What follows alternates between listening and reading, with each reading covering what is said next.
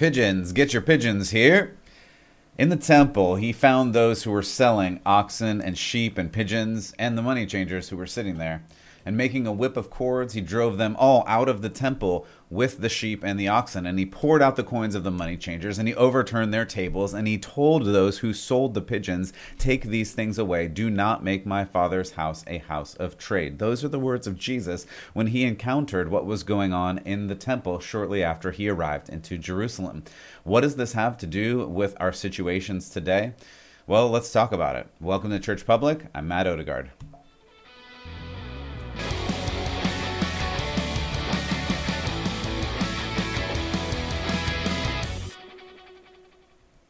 Thank you for tuning into Church Public. I certainly appreciate it. This is a listener supported adventure, so uh, any help you can give, I do appreciate that as well. You can go to churchpublic.com if you have missed previous episodes, and of course, you can find the audio version on Apple and Google and Spotify and all the other places. If you want to listen and give a review that is positive or negative, if you hate me, that's fine too and go ahead and like and share it with your friends. I want the most people to find out the truth as possible. I think that's the most important thing. This is not about me. This is about people understanding what Jesus is really talking about and how to follow him. So today we are looking at a couple different things. I was uh, as always, checking the news and checking some of the feeds. And I have been interested in what is going on in Australia. Most of you probably aren't. Most of you probably only look at America uh, or perhaps Canada if you are up there. Hat tip to those, our friends in the north. But Australia is an interesting case study right now. And I say case study because I think what's happening there is what will happen here. I believe that to be true.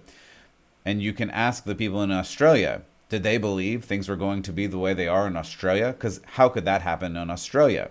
Of course not. They thought they were living in a Western and free country up until recently, when now they are, again, not a free country. We're going to talk more about that in just a moment. And we're going to talk specifically about some of the mandates that are coming out and specifically about some of those mandates that affect the church. Because, as I mentioned, I hate I hate giving you tomorrow's news today. I hate telling the future. I don't mean to. I just look at all the facts that are happening and put them together and try and figure out what is this going to mean for us? And specifically, what is it going to mean for us as believers in this world? That is my whole goal. My whole goal is to use all of the knowledge, resources, information, and experience that I have and help you make sense of this crazy world from a biblical perspective so that you can go back into this world and not be a part of it, but live in it as a believer, bringing the light of Jesus of salvation. I hope that you can do that. But as we look at Australia, I do believe it is a test case. I do believe they are on the forefront of what is ultimately coming to America, Canada, England as well. And many of those things are already present in some of those countries in terms of lockdowns, in terms of mandates, in terms of the things that have already happened. And if you live in California or have lived in California or have read the news about California or New York or Washington or several other places across America, you know that many of these things are already happening here in America. So I get the argument that, oh, none of these things could ever happen here. The reality is they already are. So, what we're talking about today is the mandates where you have to have two of the medical procedures. I'm using my words very carefully here, but I'll just go ahead and say two vaccinations, double shot, it, to be allowed into a church. And that is what the government of Australia has recently put forth that you have to have two of these shots before you can be allowed into places that are large gatherings of people and specifically churches. As I mentioned the other day, the Ezekiel Declaration was put forward by a few pastors and now has been signed by thousands of pastors and tens of thousands of uh, attenders and other church leaders. Uh, I linked it in a previous episode, and I will uh, try to remember to link it in this episode as well. But you can you can search it and read it. It is great reading because I believe it is both well researched but also biblically based. The reason we're talking again about this today is that the website, the Gospel Coalition, over the weekend sent out a uh, a, a report And this is the Australia edition, so you probably didn't see it in America because I don't believe it is in the American edition. But again, I'm watching these things, so you don't have to. And it talks about this issue again whether there should be a mandate to allow people into churches. And they do give a caveat at the beginning of this. They give a caveat that this is just one person who is reporting. It's not necessarily, as they say, and I'll quote, uh, we offer her reflections on vaccination and government health as a worthy contribution to our public discussion, not as the Gospel Coalition Australia policy.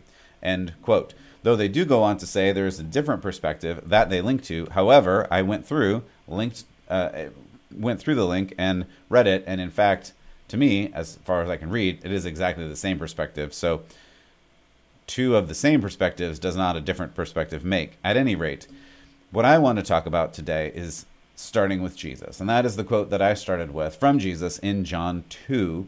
And actually, uh, you can read it in several of the Gospels, but I'm going to read it out of Mark because I like some of the words of Mark. But I wanted to read the one from John because the one in John talks about Jesus making a whip. And anytime that Jesus gets his whip out, uh, you know it's serious. So I just want you to know that this is a serious matter. And some of us don't understand what's going on here because again we weren't brought up in good hebrew school and we're not good hebrews. So we don't understand what's going on in the temple and we're not familiar with temple practices and we're not familiar with hebrew jewish law and custom and what are, what are we talking about and why was jesus so mad at this and why did he tip over the tables and throw their money all over the place and literally whip them out of this temple. What is this all about? And what does this have to do with us today? Well, that's what I want to look at. And so I do want to read out of Mark. Uh, I read you the version out of John, and, and, and both are good. They have a little bit different focus because the writers had a little bit different focus. And uh, that's a topic for another day. Why are there four gospels, and what did the writers intend with each of their gospels? And they were a little bit different. But again, that's a topic for another day that we'll get to. So I want to read this, and uh, there's so much in here, and I, I, tend to be one who gets caught up in all of the nuance because I love it, and I love the history, and I love how Jesus connects things that happen in his day and things that happen uh, before and that will happen after. And so these are important things. But what I'm going to start with is Mark 11, 15, and I'm going to read about Jesus' interaction with these people in the temple. He says, 15. On reaching Jerusalem, Jesus entered the temple again and began driving out those who were buying and selling there. He overturned the tables of the money changers, the benches of those selling doves, and would not allow anyone to carry merchandise through the temple courts. And he taught them, Is it not written, My house will be called a house of prayer for all nations, but you have made it a den of robbers? The chief priests and the teachers of the law heard this and began looking for a way to kill them, for they feared him, because the whole crowd was amazed at his teaching. Now, Again, if you don't understand what's going on here, you think Jesus just got mad at something, went and flipped some tables over, but listen to the words here. The leaders of the church then wanted to kill Jesus. Obviously, he did something that was so egregious to the church that they were willing to kill him over it what is going on here? What is going on in this situation? And that's what I want to talk about today because I think it has a bearing on what we are dealing with, both in Australia and beginning to deal with in America as well. And if you're in England or Canada, it's happening there too. So, the, the the phrase that I started with was "get your pigeons here," and I see it in sort of that way. Many of you have been to sporting events, of course, not in the last year because everything has been closed. Now some are beginning to open, but get your pigeons here is the way that a cracker jack or peanut salesman would be walking around the stadium yelling for you to buy their wares, their foods and things so that you can enjoy your experience. And really, that's not much different than what is going on here. What I want to tell you about, again, if you didn't know, in, in the history of Judaism, in the history of the temple, and some of the idiosyncrasies of what's going on here, as we know, on this side of history from Jesus, his goal was to save all people. His goal is to show you and everyone that God loves you. John 3:16 and others. So, in this time, that was not accessible. You could only go to the temple if you were a God-fearing Jew. You had to be a Jew. You had to show that you were a Jew. So there were other people in the world at this time, obviously, right? Those were called Gentiles, like you and me, us dirty Gentiles. But there was one area of the temple. There was one area of the temple set aside, and this area was for those that followed after God. They were not Jewish, so they were dirty Gentiles. And I say dirty intentionally. You could be a clean Jew, you could be an unclean Jew, and everyone else who was not a Jew, of course, was also unclean. This is just the view that Jews had, and rightly so, based on some of the scriptures. And yet, you can go all the way back to Abraham, who was promised that he would be the father of nations, and that people would believe in God and follow God through him. As Jesus shows us, and we read through Hebrews and many other places, the point of Abraham was to allow all to enter into the kingdom of God through Jesus and his sacrifice. In this moment, again, we didn't know that. The Jews could have known it if they had really read, but the Gentiles only knew God was the way and they needed to follow after God. So, I want to read from you a little bit out of Isaiah, and this is Isaiah 56, because Isaiah 56 uh, is this quote that Jesus gives. Jesus says, My house shall be called a house of prayer for all nations. Jesus points to the fact that it's supposed to be for all nations. But what's happening here is not all nations. And what these people were doing was selling these wares, selling their sacrifices to those that needed to sacrifice. In other words, they were monetizing religion. And I think this is an important thing to keep in mind. They were setting up these tables in this one area where Gentiles, who were not clean according to Jewish law, could enter and enter into the worship of God. So these people who were deemed unclean by the culture of Judaism, the religious leaders and others, had one place they could go. And instead of being able to go there and freely worship, what they were caused to do was buy these exorbitantly priced sacrifices that got them a little bit closer to God in order to fulfill some of the religious rites and and and religions. And this Jesus sees, rightly so, as a problem. He says out of Isaiah 56, this is supposed to be a house of prayer for all the nations, but what the Jews and either the money changers or religious leaders or both, again, the religious leaders may have either turned a blind eye to them making money here, or as we know from some of the other interactions, Jesus and other histories that we have, they probably were taking a cut out of this too. It probably was a money changing extravaganza. And Jesus says, No, out of Jeremiah 7, you have made it a den of robbers. You're stealing from people who want to just go and worship God.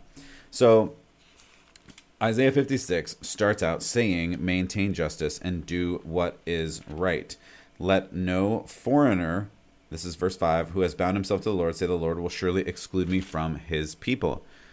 He, Isaiah talks about people who are following after God. There are eunuchs who keep the Sabbath. He says there are foreigners who bind themselves to the Lord. He says, These I will bring to my holy mountain and give them joy in my house of prayer. This is God talking. Their offerings and sacrifices will be accepted on my altar, for my house will be called a house of prayer for all nations, the sovereign Lord declares.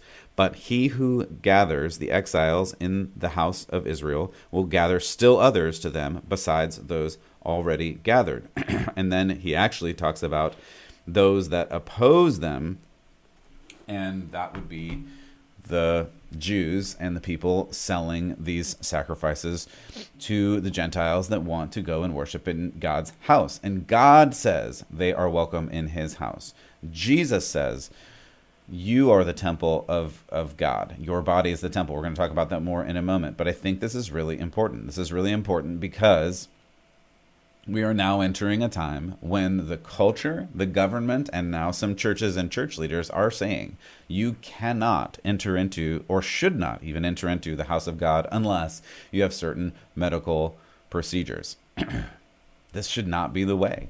It is, I believe, vastly parallel to these passages that Jesus cared very strongly for, so strongly that he reacted with what you could say is righteous anger towards those that were barring people from going into the church. The church is the bride of Christ. The church is established by Christ. The church is ruled over by Christ. Those leaders that are in control of it on this earth are not really in control of it. They can over they can uh, oversee the the the rituals, they can oversee the sacraments, they can oversee the order of the church, but the authority of the church does not rest with them. The authority of the church rests with God alone, period. And really, you are the body of Christ. We're going to talk about that more in a moment. So I think the important thing to note, they give four points on why these passports are important for churches. And I want to go through each one of these four and really refute them in a way because it is just not right to establish the church in this way. It really is not. We've talked about this in previous episodes, but it creates two classes of citizens, and God doesn't like that. God doesn't want disparity and distinction in between his people. Galatians 3 uh, says, again, that it doesn't matter if you're Jew or Greek or slave or free or vaccinated or unvaccinated, you are welcome at the foot of the cross. You are welcome in God's kingdom. And yet, we're starting to create these lines that are human lines, not God given lines. There are only two types of people in the world those that follow after God and those that do not. There is light, there is dark, there is good and evil. Those are the only designations that make any difference in God's kingdom. And this is ultimately true according to Scripture. This isn't me talking. This is God who separates in Matthew 25 people into sheep and goats, those that followed after Jesus and those that did not. Those are the only things. When we, people of this earth, create and set up barriers for others to come to God, we end up in this place that Jesus talked about where people are barring worship of God. Jesus does not look fondly on that. So I want to look at some of these things briefly. Number one, they said we are supposed to love our neighbors, and this is in support of vaccine passports. We're supposed to love our neighbors, and therefore we should get the vaccine, and therefore we should be in support of the vaccine passport. I agree we should love our neighbors. That is Jesus' second and most important command. Love God, and the, the second is like it love your neighbor as yourself. But what does that mean? Lately, and my high schooler has has brought me onto this. I grew up in a time when you would wear these silly bracelets that said WWJD. What would Jesus do? Lately, apparently, this trend is back. The bracelets are back. In Christian circles, what would Jesus do? What I didn't know, though, is there is an answer to it now. And the answer is HWO, he would love others, or he would love others first, or something like that. I didn't know that was that was the answer, but this is apparently the answer. He would love others. But the reason I wanted you to sh- I wanted to show you this story of Jesus overturning the temple tables is what does his love look like? We can say with glee that what would Jesus do and he would love others. And that is ultimately true. But what does that love look like? I can guarantee to those that were sitting at the tables with their, according to them, hard earned money being strewn around, and he is literally cracking a whip to kick them out of the temples, they may not have felt love in that instance. But was what he did loving? Of course it was. And the reason it was is he was fighting for you and me, us dirty Gentiles who have no place in the temple of God. According to Jewish law, according to God's law, we have no place in the temple of God. However, Jesus knew something they did not know, should have known, but did not know, that we are welcome into the temple of God.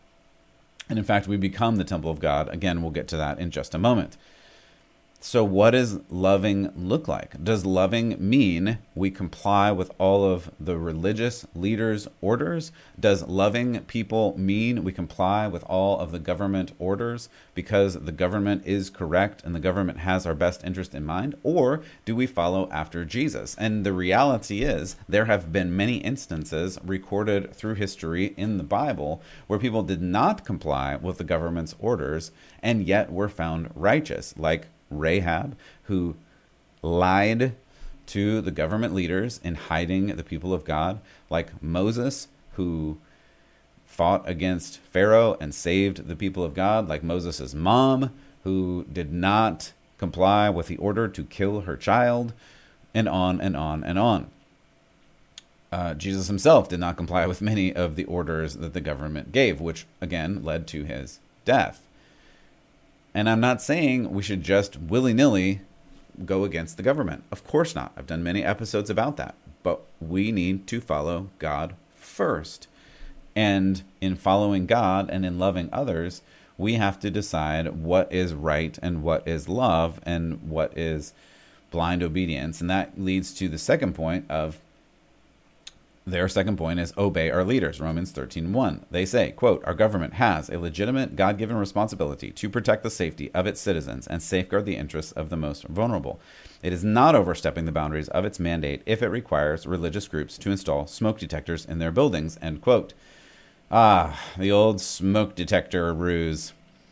So here's the deal and i've heard this i've heard this a bunch of times lately if you put smoke detectors in your building, it's just the same as a vaccine passport, as a vaccine mandate to allow people into a building because you're following the government's mandates. No, it's not the same. It's not the same at all. No, I'm sorry. That that's not the same. It's not right. Like smoke detectors and medical procedures are not in the same category. Can can we can we agree on this? A smoke detector is a thing that, sure, is mandated by the government to make you aware if there is danger in the form of a fire in your building. A medical procedure is something you should decide is right for you. If the government says you have to do this medical procedure to live your life, then they are encroaching on your autonomy and they are telling you that you do not have the right over your own body, which of course is not true. For instance, as we read in Corinthians, 1 Corinthians 6 Do you not know that your body is a temple of the Holy Spirit within you, whom you have from God? You are not your own, you are bought with a price. Glorify God in your body. In other words, you can go back and listen to the rest of, or, or read the rest of this interchange, but your body is not, in fact, even your own. Your body belongs to God. Therefore, you need to exercise your conscience in seeking after God in the power of the Holy Spirit to know what is right for your body. That's why Paul says everything, in fact, is permissible. You can do whatever you want, but not everything is beneficial, and you need to follow God and figure out what that means for you. You have limited authority over your own body in that you get to, through your free will, make some of those decisions.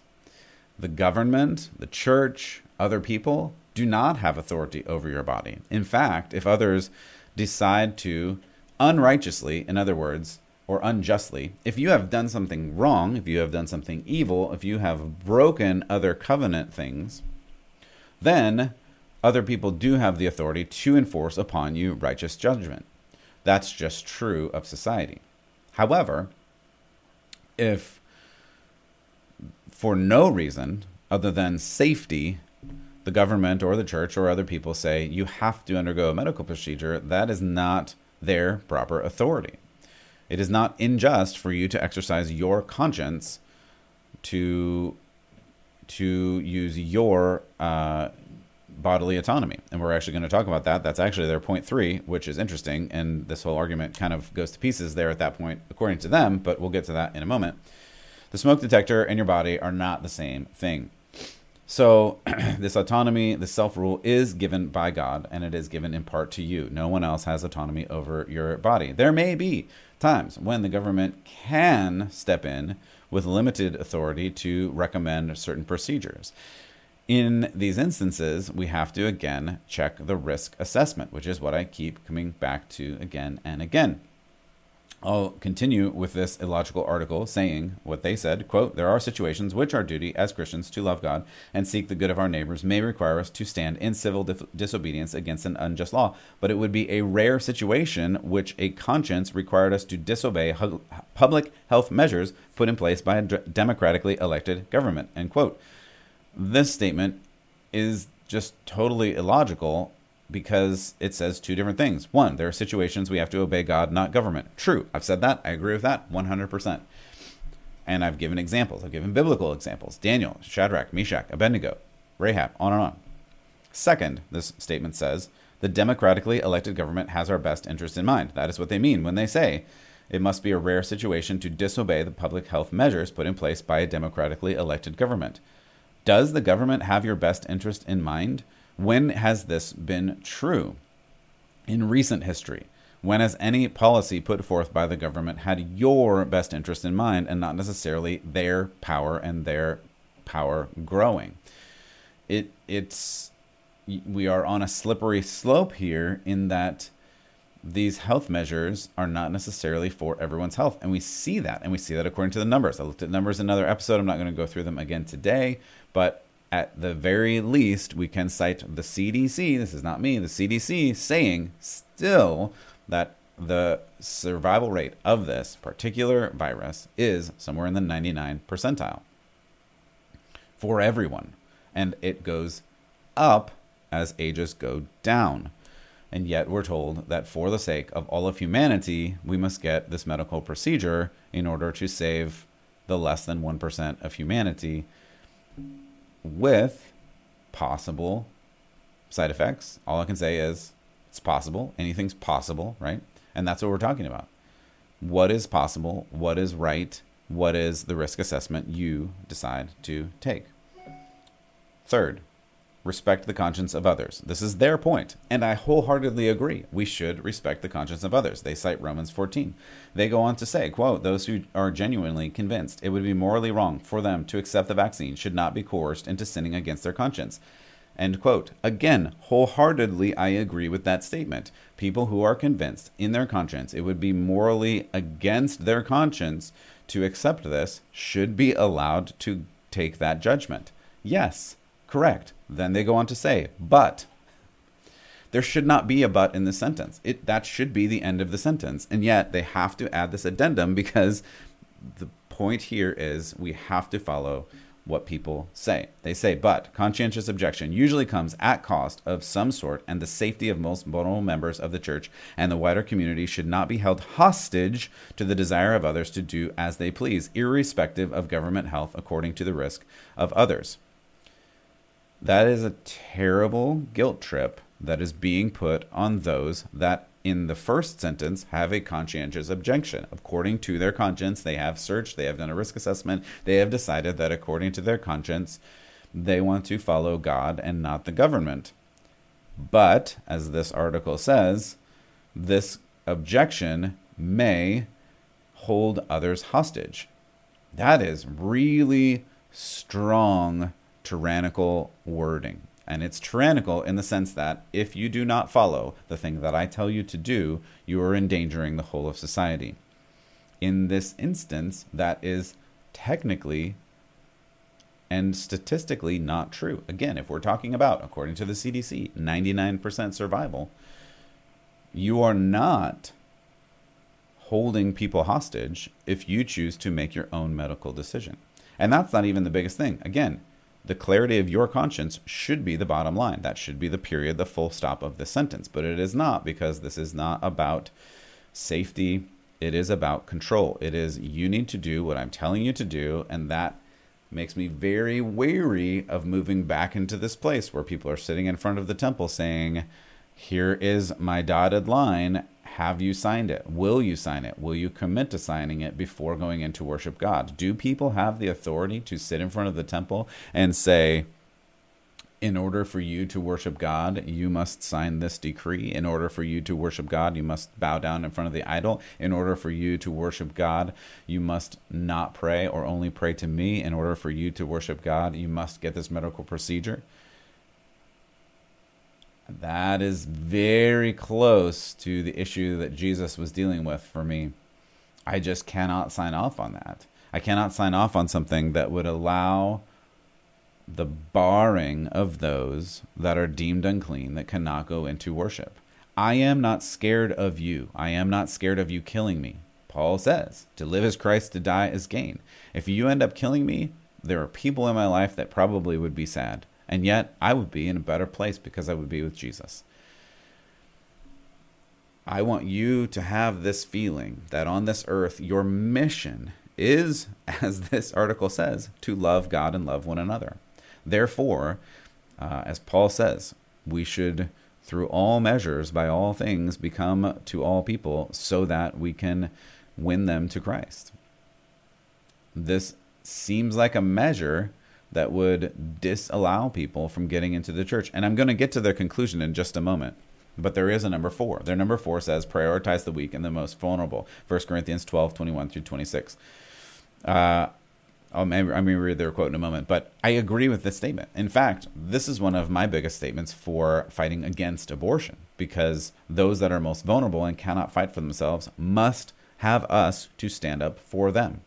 In this case, I believe the same to be true. And in fact, we can protect those that are most vulnerable to this disease. It's actually very simple. We know who they are, statistically speaking, and we can do measures to help them avoid this.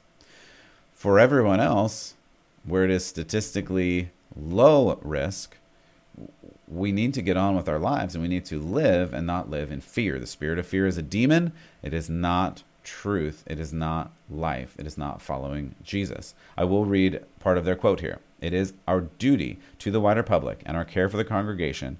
We are to prioritize the needs of the weakest and most vulnerable. Again, I agree. This is the case when, and perhaps especially when, they do not have a loud voice of their own to broadcast their opinions and lobby for their rights. End quote. Now, of course, in this context, they're saying that those that are vulnerable medically should be fought for. I think they're actually making the opposite case here. I think the people that have been silenced the most in this worldwide are those that don't want to comply with what the government is mandating them to do across the globe. I think the opposite case is what they've accidentally made. I think they've made the case, and I agree with the fact that those that don't have a loud voice of their own to broadcast their opinions, that is those that don't want to go through with this. Everyone else on the planet is saying, go through with this, or else. That's what this article is saying. If you don't go through with this, you don't get to go to worship. You don't get to go to uh, practice the presence of God with your fellow believers if you don't follow these rules. Those are the people that are getting silenced here. And it makes me crazy that people don't see this. So I want to get to their conclusion quickly at the end here. Their conclusion yes, we should bar people from entering the church if not vaxxed. That is their conclusion. As I read this article, that is all I can conclude. They would like to bar people if they are not vaccinated. And the people themselves, all of the people, should be happy about this because they are protecting the chosen or the obedient. And they go on to say, maybe in the future we can meet with them outdoors if we feel safe enough. And in the meantime, they can just watch church online, presumably forever. So I ask you, which sounds more loving? Keeping people out of church because they don't meet medical requirements, or those that mandate you follow certain laws before you can enter the fellowship of believers. Which sounds more like Jesus and which sounds more like the religious leaders and money changers? There is only one right answer to this question, and I hope you choose wisely. As always, God bless you, and I do hope that you will keep the faith.